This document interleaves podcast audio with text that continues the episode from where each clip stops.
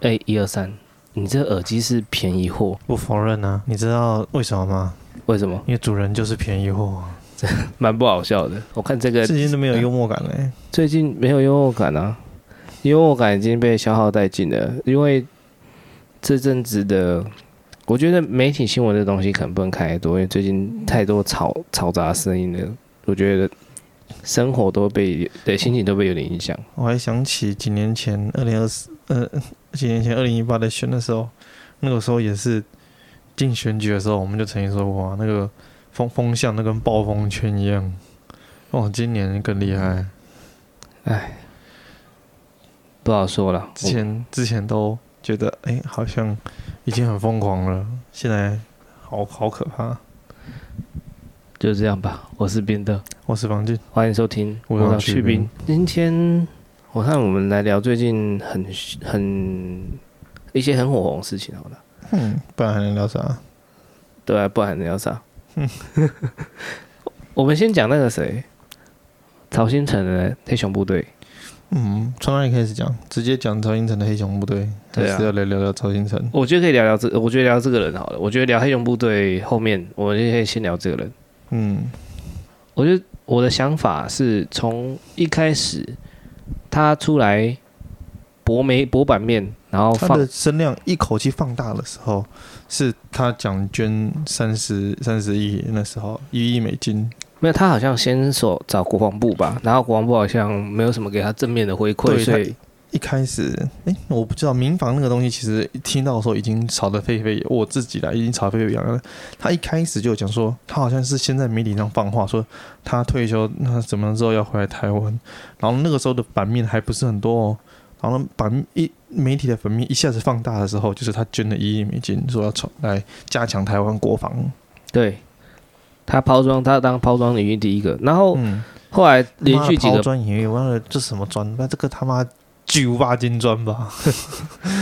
我要是有他的十分之一，我应该就哎，这而且是他是他是给的是个人资产哦，这才是厉害的。嗯，然后接下来是一连串的一些报道新闻吧，然后是他应该他好像一开始想要捐给政府，然后后来发现可能效益可能不大，因为国防部可能不怎么鸟他吧，后来还去找民民间团体。你是你是政府机关，今天有一个超级有钱人要捐一大笔钱给你买。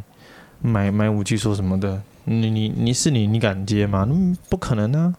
况且其实三十亿，三十亿对于我们来说都是天天文数字，但讲真的，以国防预算来讲，尚可尚可以啊。对啊，可能你买一架飞机都不够。对啊，在台湾一年国防都几千亿在在编的。但是我觉得他的想法是好的啦。一不过一开始我觉得对于他的一些批评。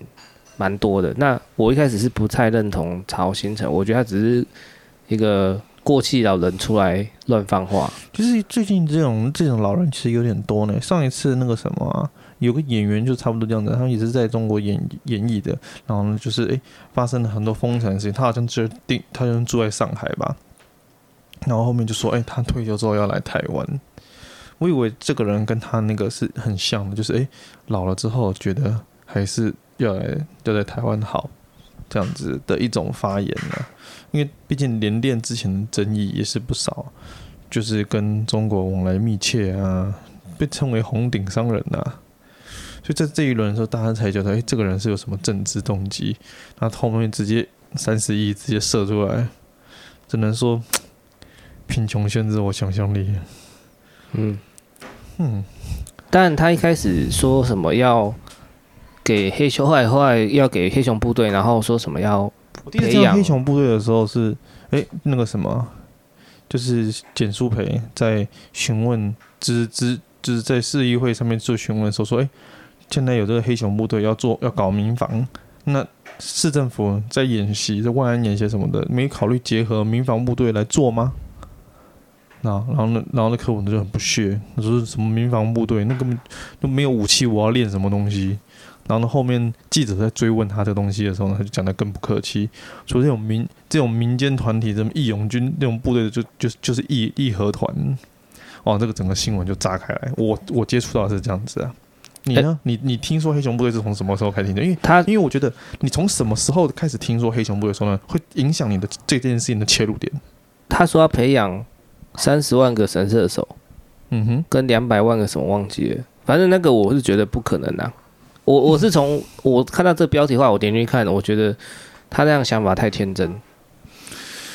对，我觉得我也觉得太天真，而且是很不可行的，因为台湾的问题在于说，可能训练的能量跟他目前的靶场数量跟跟民众的想法。我觉得都是一些问题。其实我觉得民众想法已经是算是一个好的时机了，大家都能够愿愿意能够接受枪炮，因为就是今天我跟你讲，今天哪怕是啦，哪怕是你你这个只会喊抗东保台，真的真的打仗的时候，你会一溜烟跑掉人啊？你难道不想要训训练一下自己的射击能力吗？你可能会觉得会用得上，所以我觉得今天不管是然后呢，对，那更何况有些人已经逐渐觉醒，说我要跟台湾在一起，所以大家的都可以。重点，所以说民众的想法，我觉得是，所以你刚刚排第三顺位，我觉得嗯还不错。我重点是确实，我觉得最大问题其实是靶场的数量，我们没有能够能够作为射击场地的地啊。我觉得曹兴诚这个作为，以我现在目前最近看那个股票的的一些事情，我觉得他很适合用一个字来形容。什么什么哪一个字？叫点火。那叫一个字吗？靠！对，一个形容词。你是两个字大中计是不是？一个形容词来，你知道什么是点火吗？说，我不知道。因为国安基金进场就是为了点火啊！点火干嘛自焚呢？没有啊，要把股市炒起来。知道了。好了，反正他的作为是，我觉得是为了要点火吧。但我就像你说的，民众的意愿排第三，是目前我觉得民众想法已经开始在出现转折点，不像以前觉得哦这么的。对这种事情很不屑哦，因为我觉得近期应该也是因为乌克兰战争的原因，让大家有这些意识上乌克兰战争抬头，然后呢，俄罗斯挫败，俄罗乌克兰战争里面俄罗斯挫败，加上美国高级官员，而且是有政政府内的高级官员频繁与台湾接触，一方面提振了士气，然后另外一方面加速师不断的开倒车，那个他妈那个加速师的那个倒车党，人家不是人家不都是那个什么？然后不是都是 P 档，然后 D 档、R 档，对不对？然后呢什么一二档，对不对？加速式的到加加速式的档位是 P 档，然后 D 档、R 档、R 二档、R 三档、R 四档、R 七档，跟我想的一样，R 二啊，你知道多少你知道吗？R 二十档，现在已经疯狂疯狂倒车。不过你讲是哪一个？我要我要先问一下是哪一个？加速师很多个，是 C 加速师。President Xi，我已经现在讲加速师，大家会搞不清楚。毕竟我们我联合国五常有三个加速师，闻所未闻。啊、这个是很好笑。我觉得种种因素建立起来，民众的意愿其实是真的高涨，真的高涨，就已经是出现翻转了。你想想看，比起诶。欸七八年前洪洞秋事件，民大家都不男性都不愿意当兵，到现在你说恢复征兵制这风声一传出来，大家反而没有那么的反抗哦。啊，不有有不反抗吗？我看到下面的留言都是回说，幸好我已经退了。那是那是他们是讲风凉话，但是现在的他们反而很多人是觉得说，哎、欸，这样很好。嗯。部分啊，部分应该说蛮多的啦。比起之前的那种，大家一狗票倒着骂，我觉得现在已经好很多了啦。对啊，可是我，可是大家，大家认为回去回去兵役延长是理所当然，可是也不乏有有是有声音在呼呼声，就是呼吁说国军的那个训练体制不改，什么都没用。所以我说，国防部自己本身也是个问题哦。因为你说为什么我不认同黑熊学院这个东西？因为民防这个东西其实不是这么简单的。你要考量是你民防，你因为你不是军方单位，那你枪支管制的问题呢？对啊，就这个其实柯文哲讲到柯文哲讲话虽然粗暴，但是没有错啊，没有枪你练啥？对啊，那他这些人是要拿真枪、拿假枪，还是拿训练枪？这很难说哎、欸，还是要拿 BB 枪？这很不好说、哦。这当然不好说。对啊，对啊，而且好，接下来是你训练场地的问题。我觉得最大是训练场地问题。你一个训练场，你少说也是几千平，你没有一个几千平，我不相信你盖得起来一个什么毛坯毛东西。那你这个东西，你势必就要用到地。很多时候就是这样子啊。国军为什么除了说你讲的那种不需要几千平呢、你讲的那种已经到那个具有那个实实际场景的那种了吧，就你可能穿梭在各个房间，然后来训练的那种。如果说最基本的，那可能最基本的可能几十平，哎，一就会将近一百平，就可以建立一个射击场地啦。对，但我说的是，你不可能只是射击而已啊，你至少要有个模拟训练场啊。而且你光，我是觉得，如果真的要做，我真的要做，你就不要只做射靶场，你应该是。平面以上做模拟训练场，靶场做地下靶场，你就直接做一个综合训场出来。我觉得这，因为我们国军的训场就是很单一化了。诶，你这个靶场只能打归零，那、啊、就打归零；这靶场只能打一七五，就只能打一七五。可是你三百就可以打一七五，又打归零，变成说你你浪费那些很多场地，你知道吗？浪费很多空间啊。国军财大气粗嘛，浪费啊。粗暴，对啊，啊啊！当然，靶场太少，大家练不够怎么办？你知道吗？就给你加倍的弹药，叫你再 叫你打，大家打爆，叫你打。那边的时候你训场不够，训场不够，所以大家都练的时候呢都练不太到，那怎么办？给你三倍的弹药，继续打，猛打，对，狂打猛打。到底是你已经你已经没有训场可以消耗弹药，你再给你三倍的弹药。以前就以前就听过班长在讲啊，对啊。这这个东西哦，他们都他们那个时候都很诟病啊，我不知道现在是不是有变本加厉还是怎样？好像好像没有比较好吧，但是也没也没更糟。不，我这样讲好像不太对。嗯，谁知道呢？至少我至至少我前前阵子听到要加强刺要刺枪术复辟的时候，我的我都不知道说什么，到现在还是偶尔会会骂一下。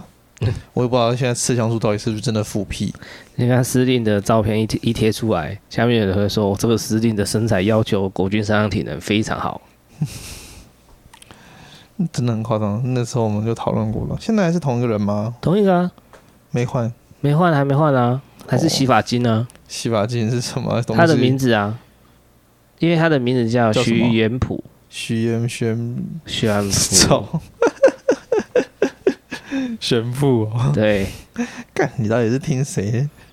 听你听你之前的好朋友讲的，不好说了。好，嗯，你就，这真的很夸张哎。我们这个就是就是民防系统，而且为什么？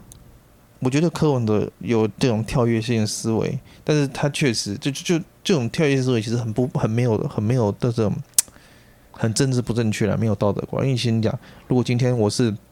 民防训练出来的人没有武器能力什么的话，那我其实对 真的打战乱的时候什么的时候，那你这些东西是什么？以前我们历史课我们就学到了吗？你维护民间秩序那种类类似民防的那种概念，当然了，那个是依附在那个时代的政府底下的，那是什么部队你知道吗？就是保甲制哦，很多保甲的很多保甲根本就是当地地方的流氓啊，就已经有点像秘密警察了，嗯。对啦，对啦，那你想，那你想，这东西就是就我的想象中啦，我必须强调，这都是我的想象。民防团体变成为变成伤害人民自由的一个东西工具，这个东西近代战争早就有了，叫什么你知道吗？哎，就党卫军。哦，在以以前叫东厂西厂嘛。嗯，这种东西，你你真的东西真的是我没有要辱华的意思，因为这东西。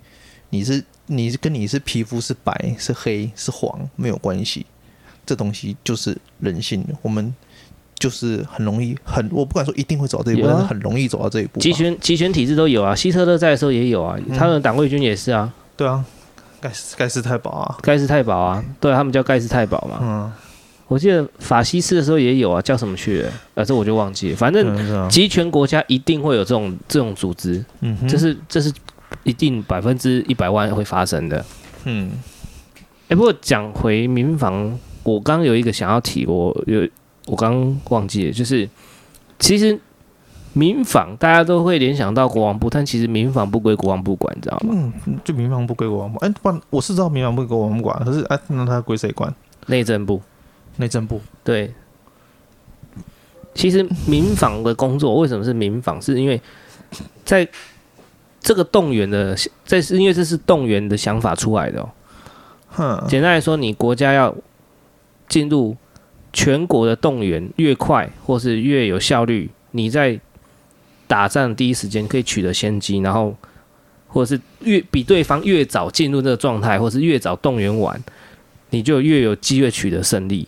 嗯，在对抗侵略的时候，那其实民法为什么说用有“民”这个字，是因为你平常你的军队，或是说你的警察、武警，例例如你在对抗，你一定是有限的嘛。就像为什么普丁现在要局部动员，动员是一样的，因为你的军队本来就占你的总人口的百分之不知道零点多少而已。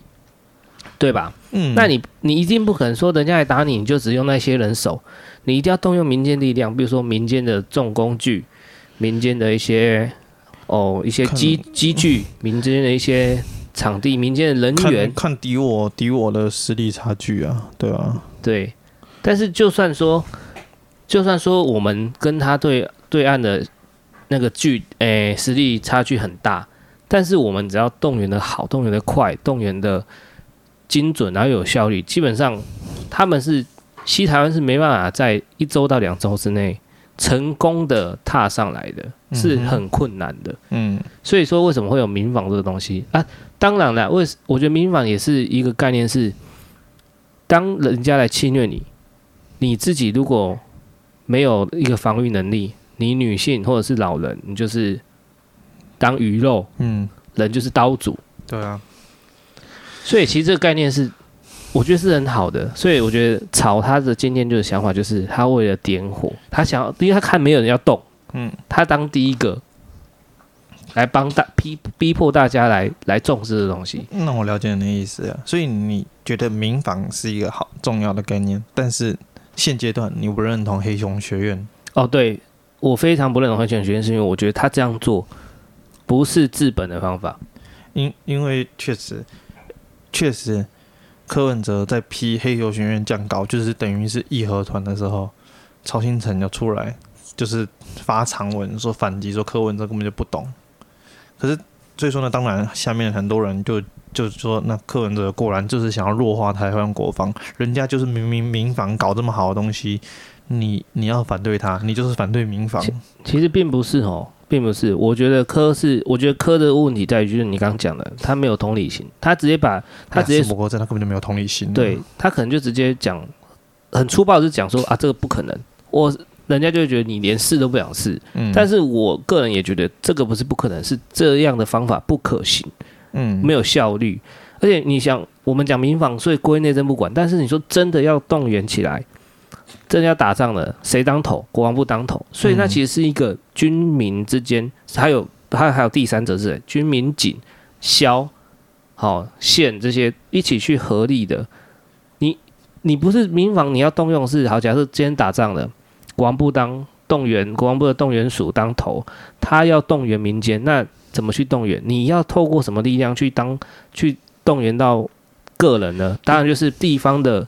公务员嘛，嗯，我们的我们那个内政部不是有那个什么，那个地每个地方的什么公所，公所不是有一些乡公所、区公所里面的行政人员，他们那些户政司嘛，他们来协调。对，因为户政司才知道这个人在哪里啊，嗯，对，那这个人好，这个人假设我要动员他，他住高雄，那谁去通知地方派出所警察嘛？嗯，所以说这是一个整个很完整结构去。结构性的东西，不是说我今天捐钱去训练射手就会有射手。好，就算射手训练起来了，他如果不归，他如果不受控制，那他到底是一个对你是一个有效战力，还是对你是个危害？那你这样讲，其实变两个概念。因为你刚刚第一个讲，我听了一听，就是觉得这东西其实比我想象中宽阔很多。那你这样一讲，我发现其实那基本上这东西根本就没有推动啊，因为。我跟我跟地方公所打交道这么多年，他们根本就没有建立这东西啊。那你这个，可是问题是全民国防或什么这个概念，早就早就听过好久了，根本就没有，根本就没有跟这个扯上丝毫的边呢。全民国防的问题在于，全民国防变成是只有招募，而没有让国防概念深植人心。嗯，哇，好，我这样讲，每次国防部。哦，各个处所、各个单位办全民国防，它都是配合学校的活动，或者配合地方的一些活动哦，什么展演、什么庙会哦，举例啦，或者是说什么校庆，或者是什么这个园游会有啊，常常在学校里面去办一些那种活动啊。对，好，那你展示的这些东西，不管是人员的训练，你说什么，我们的战鼓队是我们的什么海龙蛙兵出来跳跳那些操，或者是你展示军械枪支，甚至你的重重武器，那你只是让民众知道，哦，原来我有这个东西。这样一听越听越越听越鸟哎。对，就只让民众知道，哦，原来我们国军很帅，有这个东西，但是。对全民国防的帮助，你说全民国防这个观念到底让让让一般民众对国防有什么概念？哇，好帅哦！这样，哇哦，这个这个比较像是一种，你猜这样子变成比较像是一种提升国军的那种公关行为，变成是一个行销。对，毕竟你也知道，在英九的时代里面，在英九时代里面，国军的形象是很低的。那对这个东西，它不是全民国防。它不是真正的全民国防，它比较像是让全民认识国防。我觉得马小九也是一个王八蛋哦。我觉得我也不是很喜欢。话说讲到这个，我突然想到一个题外话。哎，你知道最近中国禁止艺人取那个吗？英文艺名吗？什么艺名？就是你禁止，像我是我，如果今天我是一个一个艺人，我的名字叫做名字叫做 Josh，我就不能叫 Josh 了。我不懂，我可能要因为啊，就就崇洋媚外啊。所以以后艺人都必须有中文名字，就只用中文名字当做艺名来跑，嗯、来来走跳。像如果是叫 Josh，我可能就改名叫强许。哦哦哦哦，懂你意思。我不能、啊、你知道你知道大陆有一个，嗯，大陆中国有边有一个那个什么很有名的艺人，哎，叫什么你知道？谁？你说？就是 Angelababy。啊，我知道了，我知道了。嗯、这个禁令下去之后，你知道还要他还要改什么吗？你说？英九拉宝贝，英九拉宝贝。马英九英九拉宝贝，这个可以哦，太厉害了。你我们在推动这种这种这种活动，比较更像是一种形宣传形象的公关活动。对，等于是行销建立良好形象，等于是好像是我们跟民众是很 close 的。嗯，但这这点对于让民众知道国防概念，或是人家来打你了，你要怎么做？你第一动要做什么？你第一步要干嘛？你先去好。应该是这样讲，民众知不知道？真的人家来打你，你要做什么？应该是小孩、女人跟跟老人先去国，先去防空洞，或者先去哪里避难嘛？因为你每个地区都会有它的相关的避难所，知不知道？不知道为什么？因为内政部根本就没有讲，没有在管啊，都每年每每次动起来比较大的，大概就只有万安演习而已。内政部长就只会吃姑婆芋，然后跟你说大胆用枪，然后。这几天在发生警察埋伏错人，然后把人打爆啊！不就好险没有大胆用枪。你应该这 你知道这个新闻吧？我知道，我知道。而且人家是冲出来，他说你认错人了，赶紧来给我打！警察就直接在那边骂，不是这样子吗？你现在这个东西其实最近是真的很有感啊，警察也是，军方也是啊。人杀警案出来了，然后内政部长出来喊大胆用枪，你怎么不看之前大胆用枪的那些警察，或者是新闻常出现的被判定为防卫过当的那些那些人？是重点是什么？是舆论媒体共同推波助澜。之前不是才有讲过，有有有窃贼闯入入室，闯入室里面，然后呢被那个被个退休的。军人好像什么特战特勤的，然后勒死嘛，然后说防御过当嘛，说你防御过当呢，他已经被你制服了，你不能再对他施加更进一步的那个。其实我觉得这个真的很难说。好，你怎么知道他是真的被你制服昏倒，还是他假装，然后最后因为他手上搞不好有利器嘛，会不会或者他藏在哪里，突然掏出来直接刺你？你不知道啊？真的啊，真的不知道啊。对啊，那那还有之前什么？哎，我忘记是拿刀是不是要砍警方，还是拿棍要攻击警方？警方也是用枪把他打伤，他制服他，也没有伤害到他，打的是腿还是什么的，也是被判防卫过当。为什么？因为他他他会认为说警察还有余力去夺下那个武器，就是就是这种东西。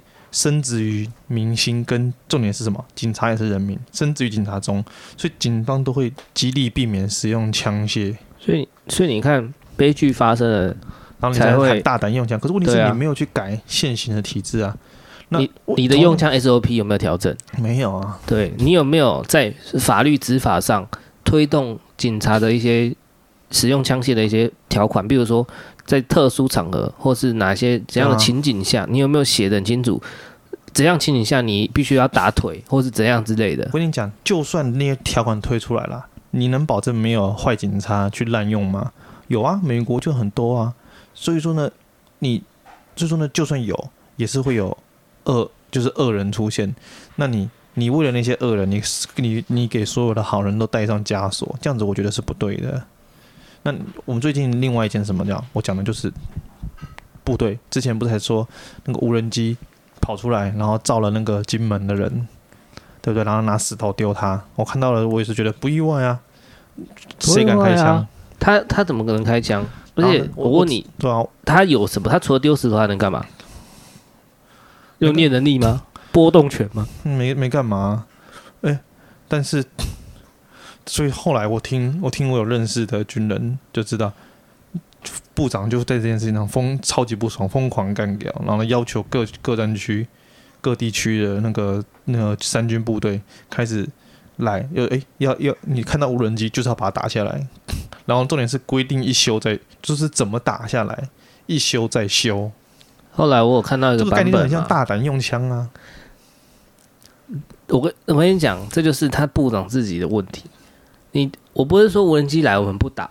是无人机来，你要怎么打，或是你要打到什么程度？对啊，你是驱离呢，还是你真的要把它打掉？你要把它打掉，你你用枪，你用枪去射击它，你觉得那么好打吗？没有，不一定哦。讲好不好打的问题，我我认识的人跟我讲，打不中那是几乎几乎几乎是肯定的。为什么？因为。我们都只会打死靶而已，就是只会打不会动的那种靶。我们只会卧射预备三发装子弹，他只会趴着打，而且还会只打那种不移动的。你他那怎么会怎么会打得到呢？你打那个无人机不中就算了，你更何况是那如果说如果说你射击的地方，你像因为你靶场，你就打在那个嘛，打在墙打在土里面，为什么嘛？嗯、你射击的地方方向要是有民宅呢？嗯、我的朋友告诉我说，步枪。它的那个什么，它可以飞好几公里远。那你打往那个方向打出去，你无人机没中，你可能啪啪啪十发射出去，无人机没中，就那十发落在民宅里面，打到人流血，不会受伤，不会死，但是流血或什么的怎么办？赔啊，被告啊，要不要保你？对啊，部长不讲，他只跟你讲，给我打下来。哎，部长部，你看现在的部长，嗯、内政部、国防部。马都是讲那种讲那种干的，还有对实际的作为有没有给予指导跟方向？你们，我觉得听众可以去查啦。你去查那种流弹流弹事件，台湾不是没有。你就算你在靶场打靶，都会都会有流弹飞出去打到民众的。哦，何况你是在空旷地方。你说好，金门马祖这种在外离岛比较安全，可能就子弹就落到海里。可是如果在本岛或者在澎湖呢？但是不避免是搞不好金门马祖，你子弹是有可能落到民宅或者打到人哦。嗯，这是会有几率的。那你这样这样子到底算过失吗？还是怎样？对啊，你有没有讲清楚？没有，就就没有啊。那没有给人一个安心的这种感觉啊。这也是我们自古以来的那个、啊、疾病之一啊。但是但是大家都视若无睹，民房其实也是这个概念。大家就是你们放你们下去，你们玩。我们政府的核心利益在什么？巩固政权，然后捞油水。对，我我我的感觉是这样子啊。你如果你要你要说不是这样子，那随你，那是你的事情。我就感觉是这样子。所以我我刚刚想要讲说，为什么说黑熊部队这样子直接丢一亿美金给这个黑熊学院，说弄不起来就是这样子。因为你真正要升职民众的是你全民防卫动员或者是全民国防的概念，其实是没有的。那你这个要做东西，除了我我讲的。国防部跟内政部要紧密连连接之外，那你还有什么方法？你教育部有没有在动员里面有负责？我们的有吗？有，是啊，有。我跟你讲，我们各个八个部在所有的在动员里面都有他负责，也就是说在打仗的时候都有他负责的东西。嗯，经济部负责什么？科还有科技部什么都有，他都写什么？有些东西不能讲太明白。经济部负责要动员的时候，出来喊一下，国安基金会复盘。没有没有，他还是有一些，比如说他掌管的一些一些，诶，我们除了经济部、财政部，财政部是管管预算的嘛，经济部是管一些控制。我记得是他的方法要是什么价格哦，东西的价格，因为财政部是管我们的预算，经济部是管控那个。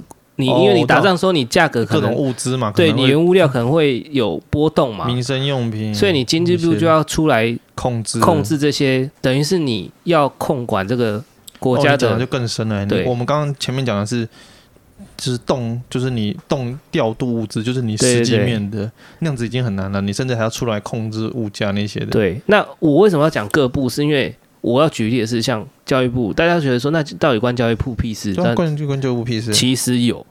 哼，在教育部里面，我们不是有开始灌输，开开始灌输后面的学生爱国思想？没有没有没有，但是类似，但其实教育部要负责整个文宣。嗯，哦，文宣有点道理。文宣是给教育部负责的。嗯哼，是真的有哦，而且是你要想是为什么之前教官要在校园？他其实是。我觉得最初最最初最初两蒋是两蒋是为了要巩固政权，那当然了，他肯定是来控制学生，因为毕竟其实革命都是从学生开始的。但是我觉得，你从第一次政权转移，李登辉上台之后，这种东西早就已经变成是教官都只每天在学校泡茶聊天而已，你知道吗？不不是这样吗？副教官就是。我们的认知就是教官都是那个、啊、军中里面斗都失败的下来的、啊，其实也不一定呢。没有啦，当然我们后面去当我们后我们后面去服服过兵役的时候就知道不是嘛。很多人很多教官就只是，你说他是失败者也是啊，因为他就是我不玩啦，我跟你们在那边部队里面。爆肝的干嘛？我去当教官泡茶聊天，看看女学生的短裙就好了。我以前会觉得他们那样很不好，后来我觉得他们这样才对的。我干嘛在这里跟你瞎逼逼？对啊，我跟你们在那边拼命，肝是我的嘞。但我为什么要提教育部跟教官这个？是因为你看，二零一二年有人要选总统之前就说要请要把教官踢出校园。嗯嗯。所以为什么？因为要因为要党政军党政军嘛。然后现在二零二二年他说了什么？教官为什么要退出校园？教官为什么要退出校园？我跟你讲，你不懂，国家在下一盘大棋。为什么？我也不懂。因为以前的教官都是吃国民党奶水长大的，现在哪有？这现在就是现在，现在民进党让教官回到校园，所以现在的教官都要感新的教官都感恩戴德，他们都支持民进党的啊。所以呢，懂不懂？他就是清除党国余孽。我跟你讲，你教官在学校里面，除了说帮。哦，里面一些行政老师负担一些，比如说什么学生斗殴或者学那些事情之外，我觉得他还可以做的很重要，就是我觉得就是全民国防这个概念，由学校那校内教官去推动。嗯哼，对啊，你说高中生、大学生要不要打靶，要不要射击？我觉得是要诶、欸，我觉得是要。我觉得 Mula 讲的很好，我觉得他他也说黑熊学院这个东西。没有实际效用，要就是要让每个人都知道枪怎么用。大家要要让学生跟那些高中大高中生之后就要学会怎么用枪。对，因为你枪还你你枪会你办黑熊学院民间的，你枪会不会流出去在外面？这很难说，这个真很难说，太太太困难。但是你你来军方的场地打靶会不会有问题？我觉得这就还好。嗯，对，其实我感觉就是我们之前就提过，在在黑熊学院出来之前，诶，我们有没有提过的概念？就是我认为国防部可以就是试出那个靶场，让民间来使用，既可以赚钱又可以那个的。不过当然啦，我后来仔细我那期录完之后，我后来仔细想想很难，因为事实上不是，先不讲，就算法规跟大家意识都同意这么做，那重点是你有没有那个地。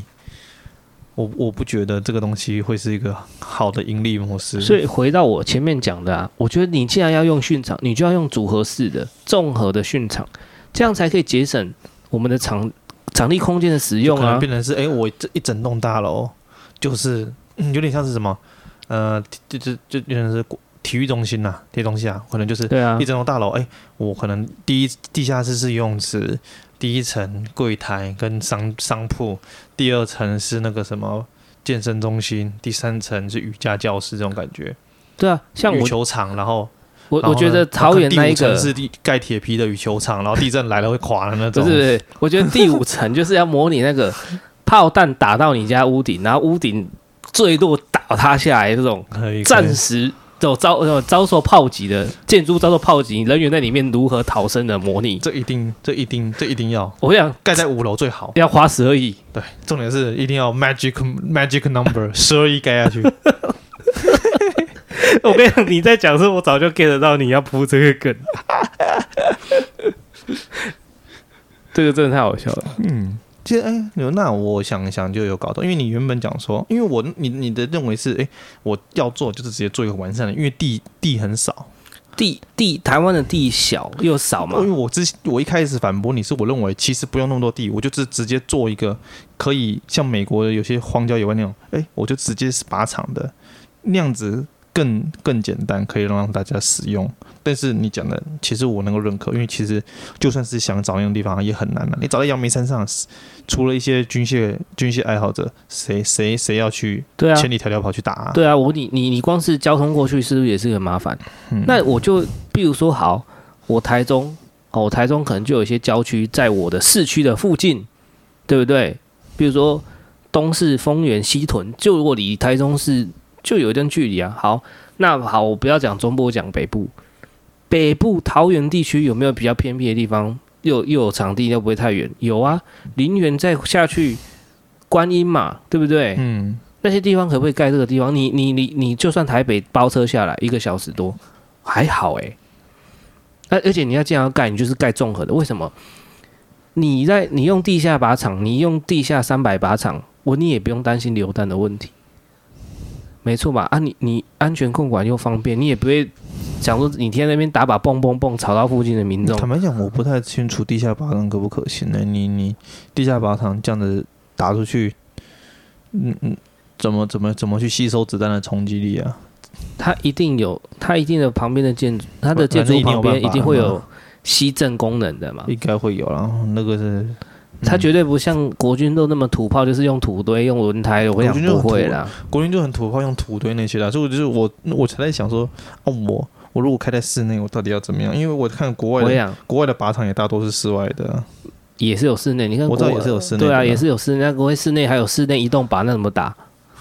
他一定，他人员站在那个地方，最会有基本保护，会有防弹玻璃隔隔绝它，然后后面会有他们的一些可能抗震或是抗抗压的材质。我跟你讲，那是那是我们国军限制了我们的想象，只是。绝对是没有做不到，我的个人认为绝对是可以。嗯，那你如果说你你怎么抗弹？那这样你就不是瞧不起那些装甲车的吗？也是哈，对啊。好吧，真的是我见识浅薄。其实我对这东西的，你刚刚讲之后才发现，其实这个这个 水很深，这水很深。这应该是要十二亿的十二次方才做起来吧？不知道啊。如果给某党的话来做的话，可能就是怎么掉这么多钱呢？对啊，嗯，听起来听起来不是不可行，就是它的不可，它最大的不可行在于全国上下要一致。其实我你因为你讲，你你听起来它其实是就是在你的想象空间内是可以做的，但是呢，剩下来就是什么？但是你你又可以想象到它做不到的原因是什么？就是我们各部会的协调有很大的问题，光是部队里面。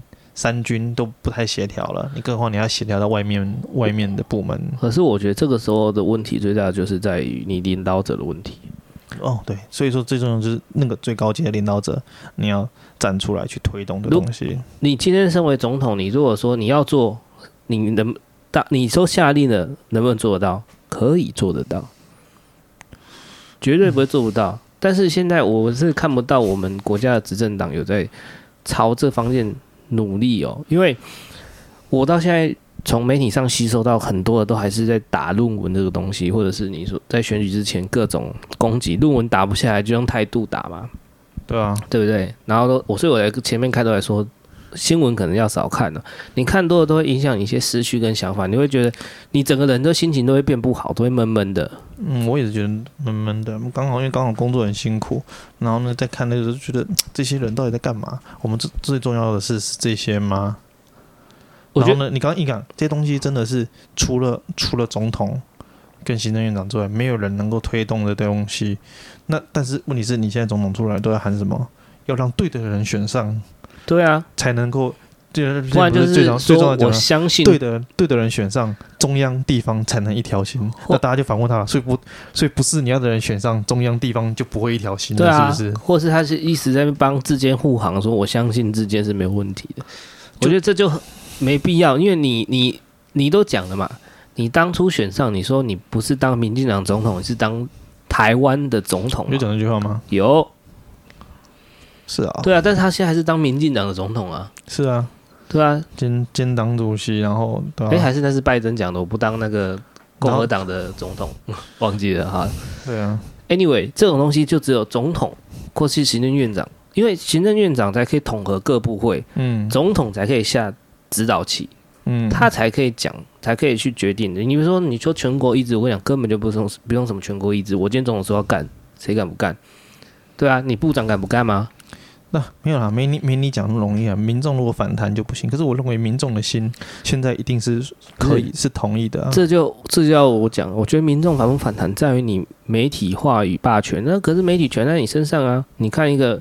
你看现在新闻，十台新闻他妈有七八台都在打击别打击某安某高的论文，对啊，真的，你就是你传统媒，你就看到可以看到传统媒体跟网络媒体，网络媒体也有分，就是侧翼侧翼等级的跟非侧翼等级的那种媒体，那个风向都不一样的，而且是很乱，而且是非常的乱，然后讲话都是乱喷，也不用负责的，所以我现在也不怎么看呐、啊。就我举一个。我个人认为我很讨厌媒体一个东西好了，前阵子我们不是发生了地震嘛？九月十八号那时候发生一个蛮大的地震嘛，靠近九二一的时候，震央在台东那边嘛。嗯，那台东不是有一些东西房子倒塌嘛？对，那不是有一对母女被压在那个 seven 小七之下吗？这我不知道，反正就是有一对母女被困在倒塌的房子里面，然后后来都有救出来。可是，在整个搜救的过程，台湾的电视台基本上就是二十四小时。虽然没有到二十小时那么久啊，就是大概搜救多久，就是一直直播，然后报了多久，然后每个都是什么伟大的母亲、伟大的消防员啊，美伟大的什么什么的，然后然后现场就一堆人，操一堆人啊，什么军警消啊、瓷器啊都到了，然后团团把那边围住。我看光是凭那些人力能力，在那些房子都可以，整栋房子应该都可以扶起来。嗯，就一直营造这种滥情，我知道那时候看着我也觉得。明明不是还有很多事情吗？我不是说这个不用关心，不能关心，而且不应该关心。我个人认为是这个所有的新闻都是这样。你比例原则嘛，你比例原则，你这个东西有必要一直洗版说这个母爱真伟大啊？我为了小孩我护住他，可是这就是不知道哎、欸。我觉得就是每个母亲本来就是几乎 business 就会做的嘛。嗯，那这种东西好像没必要。你说。报一两次就够了。如果是发在案案情发生的时候报一次，然后呢中间有重大转折报一次，然后最后可能怎样的时候再报，对，差不多啦。对，但是不是啊？就是新闻一直报啊，然后什么家属那个母亲的哥哥在旁边一直痛哭，然后就是特写那个男生的镜头。我想说，我看他哥在那边痛哭干嘛？对，啊让人有一种你是不是想要洗新闻的感觉？对啊，就是媒体一直要想要带动大家的一个集体的情绪。但我我以前可能会被，也年轻的时候也可能会被牵着走，觉得媒体报很气愤的事情，我看了就很气愤，然后觉得媒体报很难过的事情，我看了就很难过。但现在就是，哦，原来有这件事哦，就像是那个时候报杀警案的时候，其实当下我虽然对这个人我觉得很生气，但是我立刻马上想到的是，我们应该要针对。我们警察的一些执法作为 SOP 是不是要去检讨跟改进？这个有报吗？没有不，不是只有你啊，很多人都这样想啊，所以内政部长才大喊啊，大胆大胆用枪吗？大胆持姑婆玉，大大家就在检讨啊，那我们的警察用枪的那些是不是要再改善？然后呢，就要出来拍案一呼，大胆用枪。嗯。大口吃葡国玉，大胆用枪。他只差他只差没有做什么，你知道吗？把它做成，把它刻成一大堆牌匾，送到每个每一个分局、每个县市的分局了。分分局门口啊，跟派出所上面的那个进门匾的就是大胆用枪。嗯，就跟我之前在那个什么，呃，我去高雄的时候，我忘记哪里了，然后有经过，有经过，看起来好像应该是那个什么学校还是什么，他门口就贴贴那个什么枪在手，跟我走。没有，那个是鹅城贴那个，就反正反正很多军事单位门口就就喜欢贴贴一些精神标语啊，无望再举，对，或者是像什么亲爱京城啊，那那个叫什么？叫叫那个叫什么？又忘记了。我记得那个建筑，那、好像是学，那个是学校啦。嗯，就是就是什么升官发财行走他路那种的。对啊，然后然后你你贴个贴贴，直接贴在警局也可以效仿啊，贴在门口啊。啊、欸，我前几天才去派出所做笔录了，他们里面就有写啊，什么什么，我忘记我在派出所里面看到什么事有定事有定位，物有定规啊，人有定则什么之类的。对啊，嗯，还有什么什么什么什么结结成服务那种的、啊，现在可以再新增一条大胆用枪。大 有没有？就还有什么军民一讲，天大胆用枪，不对，听听起来就听起来就很激励警察，对不对？超激励。没有那个警察守则，每天出勤前领枪要附送大胆用枪，枪支交接大胆用枪。所以上机之前大胆用枪出发。我看到黑影就开枪。我不是哎，那个什么，不是电视里面都会演吗？说哎，我就是开枪还是逮捕人，就加之人前要宣读你的权利啊，以后开枪前说，比如你已经犯了什么什么法了，再这样说下去，依照我们内政部长指示，我接下来将大胆用枪。那那个什么，你你你你认错了，然后是你不给人家机会盘查，不不先询问，哎，你认错，砰砰，大胆用枪，直接开完之后喊，然后这样开完棒棒之后，朝着那个枪口烟硝吹一口，大胆用枪。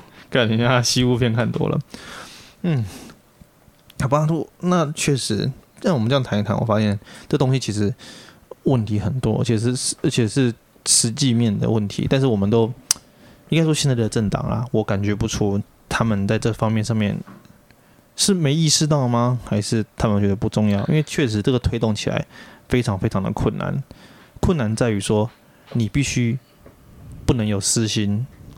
来策动所有的部门，我觉得这才是最难的地方。所所以你说科讲科科直接下结论说这就是义和团错有没有问题？我觉得也不能说他有问题。嗯，不能说他有问题，因为现在现阶段黑熊学院这个东西就是没有解决问题根本。我们其实我们很多时候都不解决问题根本啊。但是柯这样子的态度直接爆出，就等于是直接爆出口，让人家觉得就是你今天是站在对立方的。能不能会能不能被这样子，就就是人家你只是你只是喷呐，因为因为其实大家心里面是认同民防的，只是你这样子喷，变成是你不是来讨论，你就只是来，你就是你就是来搞破坏吧，就是来搞破坏。对，我其实觉得这样子，当然啦，我觉得他有一部分也是因为咨询他的议员是简舒培啦，哦，有可能啊，简舒培就摆明来找茬啦，因为你你民防你要去结合。你市政府要进要演习，我要找一个才刚准备要成立的黑熊学院干嘛？这让我想到，不是之前有一个什么？这个摆明就陷阱题啊！假面甜心问他要不要签不投降，然后他说：“你先不要诈领助手费嘛。” 真的太粗暴了！诶、欸，开玩笑，人家也愿意签哦。签那个东西，我跟你讲，没有什么实质意义跟作为啊。你倒不如就是像我说的。不不，不管是媒体我说认知的作战的问题，或者是你说各部会没有统筹的问题，就是，他这种东西就是，他这种东西就是说，怎么讲？你说你，嗯，他的议员议会上面咨询说你要不要去结合民防系统或什么的，他故意丢一个听起来好听的标题来来诱导你的口口头回答，因为政治人物最重要是诚信，应该说人最重要的是诚信嘛。啊，我要是讲民防系统这很好，我们跟他配合，然后他就。自己整一个很烂的民房，然后跟你弄，那结果你这时候想拒绝还不行喽？不是常常就是这样子，就是问你说，哎、欸，哎、我这边有咖喱，我这边有做做咖喱，你要不要吃？你说好，我吃啊。结果他端出来一盆一一盆屎，一盆屎拌饭，然后跟他说这什么东西？这是咖喱啊。我说我等下做了咖喱，你不可以不吃。我说好，我吃啊。然后一端一盆屎出来，就是这种感觉啊。而且东西硬塞进你嘴里。不过嘛，讲了那么多，讲了那么多批评的东西，其实我个人觉还是觉得，因为我后来有看有有看那个什么德国之声对于曹新成啊，对对对，德国之声一直都是一个很问问问题很犀利的媒体，我他之前也采访过好多人呢、啊。他对曹新成的采访，其实反而让我觉得对曹这人改观哦，也没有改观，其实我一直觉得他上课上课，我对他就是觉得是啊，我原本是从我觉得。对他是负面的观感，变成变成一个非常正面的观感。是哈，对，因为我个人认为，他这样子做黑熊学院，因为我看他整个德国之声的访问之后，我我认为他这个人是非常有逻辑。他因为黑熊呃，德国之声问了很多很犀利的问题，嗯、什么什么，你不是红顶商人吗？对、啊，他就问了你曾经不是，啊、你曾经不是也是很挺吗？对啊，你曾经不是很挺吗？那你那个荣誉董事长，有人说你是为了报，就是你现在回来台湾是因为联电在大陆被逐出市场，你要报复哦，都问这种很叽歪的问题哦。曹兴诚都讲的很好啊，我觉得他的回答就是不温不火，然后可以讲到让访谈他的人觉得。嗯，对了，就是这没办法再针对他身上再挑一些毛病跟骨头。嗯，我觉得是真的回答非常好，而且他回答的内容既有逻辑性，然后前后的问题都有一致性，就是因为因为前后回答的内容都有一致性，不会自打脸。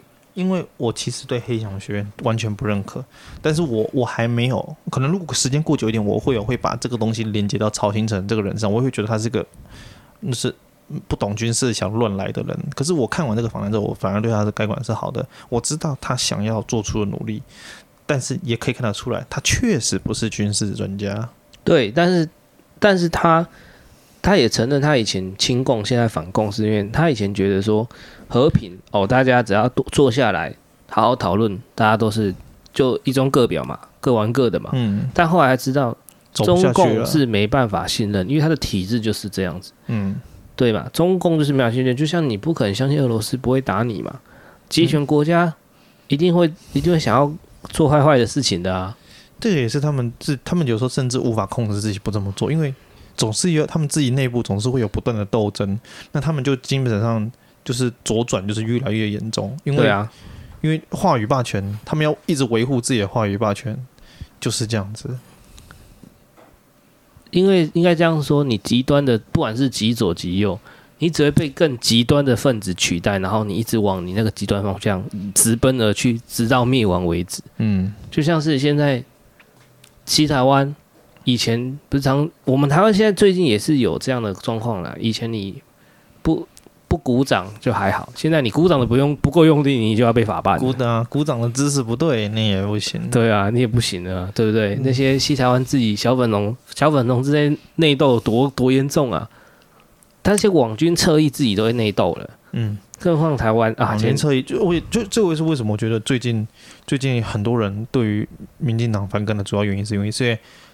这个东柯文哲讲啊，你你你敢跟那些侧翼合作，你就不怕他们哪一天回头打你？有些人觉得永远不会，可是我觉得不是，因为当侧翼这个这块饼越来越大，有利可图的时候，越来越多侧翼加进去，那是不是带带话题能力越强的的的侧翼就越吃香？所以为什么 Coco 姐这么猛？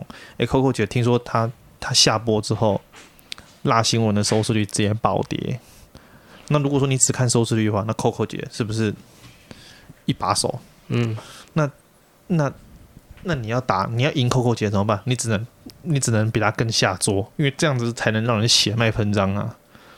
真的，那侧翼只会越来越疯，直到你自己都，直到你四主，就是你的那个主人的都控制不住。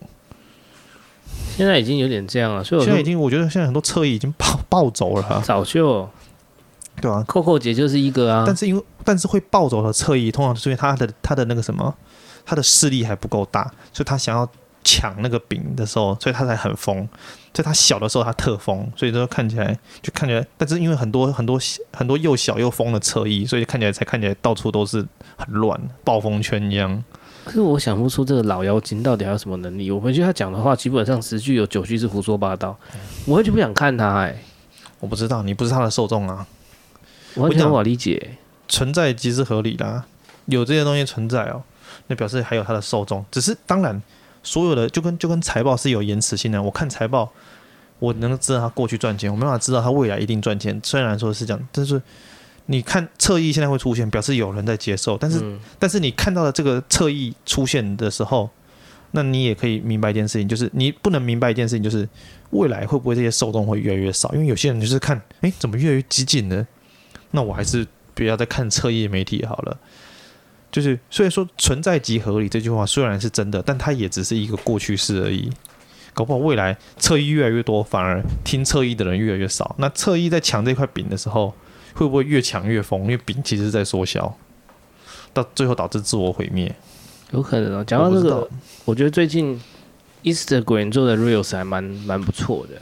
短视频，短视频有很不错的那个魅力啊！真的，真的，我我只自从自从我因为听了那个比利嘛，怪奇比利的歌，嗯，然后去看过几次他演唱会的那种片段的 Instagram 之后，他大数据不知道为什么都一直推给我奶大的女生。我觉得，我觉得这是什么，你知道吗？这是相对论，质量大的会把那个会把大家都吸过去。连光速都不能，连光都不能逃脱。对，那个光都会扭曲，都会被吸进去。而且是那种，我只能讲啊，只能说比例有巨大的比例，巨比例有巨大的魅力，比例有巨大的比例。这句话有双关，我知道。嘛，对，好吧。那今天最后是不是要聊聊麦当劳事件？哎，不是很想聊了，看你啊，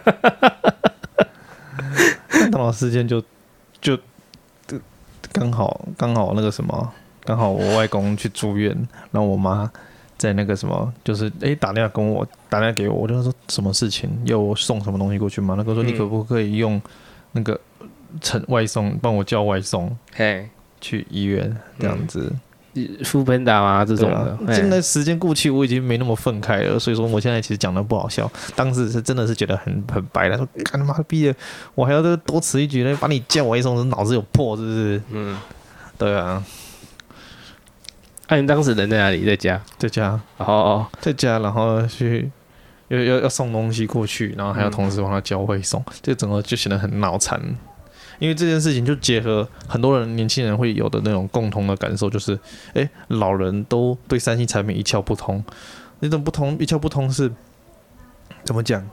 就他们就是不学，这种的这种愤慨。其实我觉得是不学。应对啊，不学有很多种原因啊。他们单纯就是他们对自我的局限，他们认为是学不会。哦，对，对啊。真确实是这样子，像现在，可是很多老人他可能五六十之后才去学小提琴啊，学 violin 啊，学学一些有的没的，他都做的还是吓吓叫，因为他不知道自己会活到多多老啊。我觉得大家都要面临的是这课题，就是这个、啊，你迟早，你我们的这个时代的更迭哦，的的间间奏越来越快了。对啊，以前可能哎、欸、三，这让我想到你说的摩尔定律已经失效了。之前黄仁勋提的，他的意思是说已经开始在狂奔的意思吗？嗯，对，差不多吧。以前就是指十八个月半导体的价格会会打对折。嗯，对啊，旧时代半导体价格会打对折，就是摩尔定律。现在这东西已经失效了。嗯嗯，就是其实是越来越快，而且这个东西其实这个东西其实也跟通膨通膨也有关。它变成是它的价格不一定打对折，但是新出来的产品的价格还是会蹭蹭涨。嗯哼，而且而且可能半导体翻新的速度也不是十八个月了。嗯，有如果如果有是快的时候可能更短，慢的时候就就拉得更长。如果刚好遇到技术瓶颈的时候，尤其是半导体，它已经已经快要到技术瓶颈了。现在三奈米就很卡啊。是为什么？所以它是为什么说要让量子电脑？因为当你的你的晶你的那个晶晶体路啊，就是它那个让电子走的那个路越刻越细的时候，它会它会发生，它会有受相对论的影响，就是你电子它会有跃迁。原本它电子如果你的间距很大的时候，它就是诶、A 走道就走 A 走道，你从 B 走道打进去，电子就走 B 走道。所以说我电脑要在运行的时候说，速度很简单嘛，我丢个答案进去，它走它算的时候走 A 通道，那答案就是一。走 B 通道，答案就是零。可今天你的刻电电晶体刻板越刻越小的时候呢，你把答案打进去，它走 A 的时候呢，它可能就是突然闪现到 B 去了。只要这个东西没有办法克服，那晶奈米技术就会就会有一个重大的瓶颈，无法突破。那目前目前理论上克服这东西，就我知道啦，我可能，但是我可能不是真的业界人士。理论上克服这东西就是量子电脑。这让我想起以前大学的时候，量子物理真的是很变态啊，嗯，超级变态啊。对，量子物理真的非常变态。他讲的就是你，你的变态跟我的变态不一样。你的变态是你知道它它很复杂，我的变态就是我他妈的，我连基础数学都考他妈的二十分的时候，我就觉得量子物理很变态，因为我根本不知道它多变态，太变态。对啊，反正它一个关键就是，假设你今天要测量一个。你想要测量个电子，你要怎么测量？你用光去照它，可是你用光去照它，它太小了，你用任何东西去抓住它，都会都会影响到它的位置的改变。所以说，你给它能量了嘛？就跟你你 push 你你推你推，就是你可能。你可能推一个人，他会后退；可你推一块、推一艘船，它就不会动，因为你推的那个力跟相对于船太小了。那电子是反过来，它太小了，你用任何东西去抓它，都会给它一个过强能量，导致你导致它不知道跑去哪里。对，对，所以说量子量子物理讲的是说我这个电子存活在这存在这个空间的某一个地方，但我没办法跟你保证在哪里。对啊，嗯测不准的那种，反正量子物理这个东西太深了。所以，我只能说，这个我们的世代的变化是越来越加速的。其实我们之前就早就提过这个概念很多次了。早期股市崩盘的时候，都说是多久？妈的，四五十六六十年。后来崩了一次之后呢，第二次变得时间更短，在后面又变得更短。像什么次贷风暴过完之后呢，没多久又有其他金融危机，又有全球通膨。然后呢，SARS 也崩过一次，然后那个什么的，现在越来越快，我都怀疑我这一生中还能再遇到几次崩。巴菲特在巴菲特这这一轮疫情前的那种连续熔断之前，巴菲特只有几十年前遇过一次熔断而已。然后呢，到后面 疫情期间疯狂熔断。对啊，而且你现在你现在用过去的经验套用。虽然说我们都说读历史可以见古今啊，可其实历史也经越来越在失准了。嗯，包含战争，包含什么的也越来越失准了。然后包含金融也是一样啊。以前我们都知道，哎，我可能可能现在，哎，我现在升息或什么的会导致什么结果？可是你知我知，独眼龙也知，结果就是什么？我过提早进去阴影，所以说呢，我就开始价阳。最近最近那个什么，连费的他不是升息三码？股市冲上去，对啊，就过没多久，没有，因为后来是因为他们的点阵图太阴了，嗯，所以说现在现在的市场已经变得不是所谓的投资者市场，现在是政治的市场，嗯，对啊，因为你看美国也是有个清零中嘛，企业不死，升息不止嘛，嗯哼，对啊，但是大家都会讲说，他这样子的猛爆裂升息，其实是会直接打到衰退，衰退就算了，还会进入。紧缩，那是企业家的想法啊。可能目前看起来，目前看起来联总会主席就不这么认为。但是我我觉得古外讲的一个观念，我觉得非常好。他说，今天通膨的原因不是因为物价，因为物价已经下来了嘛，原油、黄小玉都下来了，但是现在还会有通膨，是因为战争跟封城嘛？为什么？因为战争导致那个一些出口，原、欸、哎那个什么黄小玉它。它两个国家是那个小麦的生产国嘛？它就是阻断了流通，造成了局部的需需缺性。对对，它的价格上扬之后，连带影响到封城也是因为封城是因为供应链嘛，很多的供应链都在那边生产的，很多都在上海啊。对啊，它的它的这个封城造成了一种假的假的货物的稀缺性，因为它是因为流动性流失去流动性产生的稀缺。对，就你，但是需求是。刚好都有在的需求都在，所以说呢，你那些造成的价格上扬之后呢，那它的制造成本上升之后，你出来的东西就变贵了。没错，就是造成通膨没有停，所以变成是说那个通膨变成是短暂性的通膨。去去年在讲，去年年底在讲通膨之后，他们一直说没有通膨，但其实那个时候已经有通膨，但他现在的打压通膨变成是一个过度的激进的打压。我还在讲，那都是那都是企业家们的想法。那不是废的，目前看起来废的不是这样想的。我现在都不知道要做哪一边的，做多做做多做空，我觉得都很危险。真的不知道怎么办呢？现在真的是局势很混沌了。所以在这种局势混沌下，然后再打开新闻看，我们这些重要的东西一一个都没有。每一天打开就是问，就是说谁那个高红安歧视低学历。其其实我觉得。觉得很累啊！可以用一句话来形容，当做也当做总结，说现在的混乱时代。什么哪句话？耶稣要降临。我要想到我之前看到一个梗图，这诶就是我们常常会贴那个嘛，其实诶就是可能像什么，就是佛教的时候贴一张纸，上面什么南南无阿弥陀佛，然后我就看着一个梗图，叫做就是一个基督教也会贴啊，耶稣复活了。嗯，然后呢，可能因为它贴在电线杆上，所以久了之后风化，有些贴纸破掉了，就变成什么那个书不见了，变成什么耶复活了。好了，我是冰的，我是方进，我们是无糖去冰。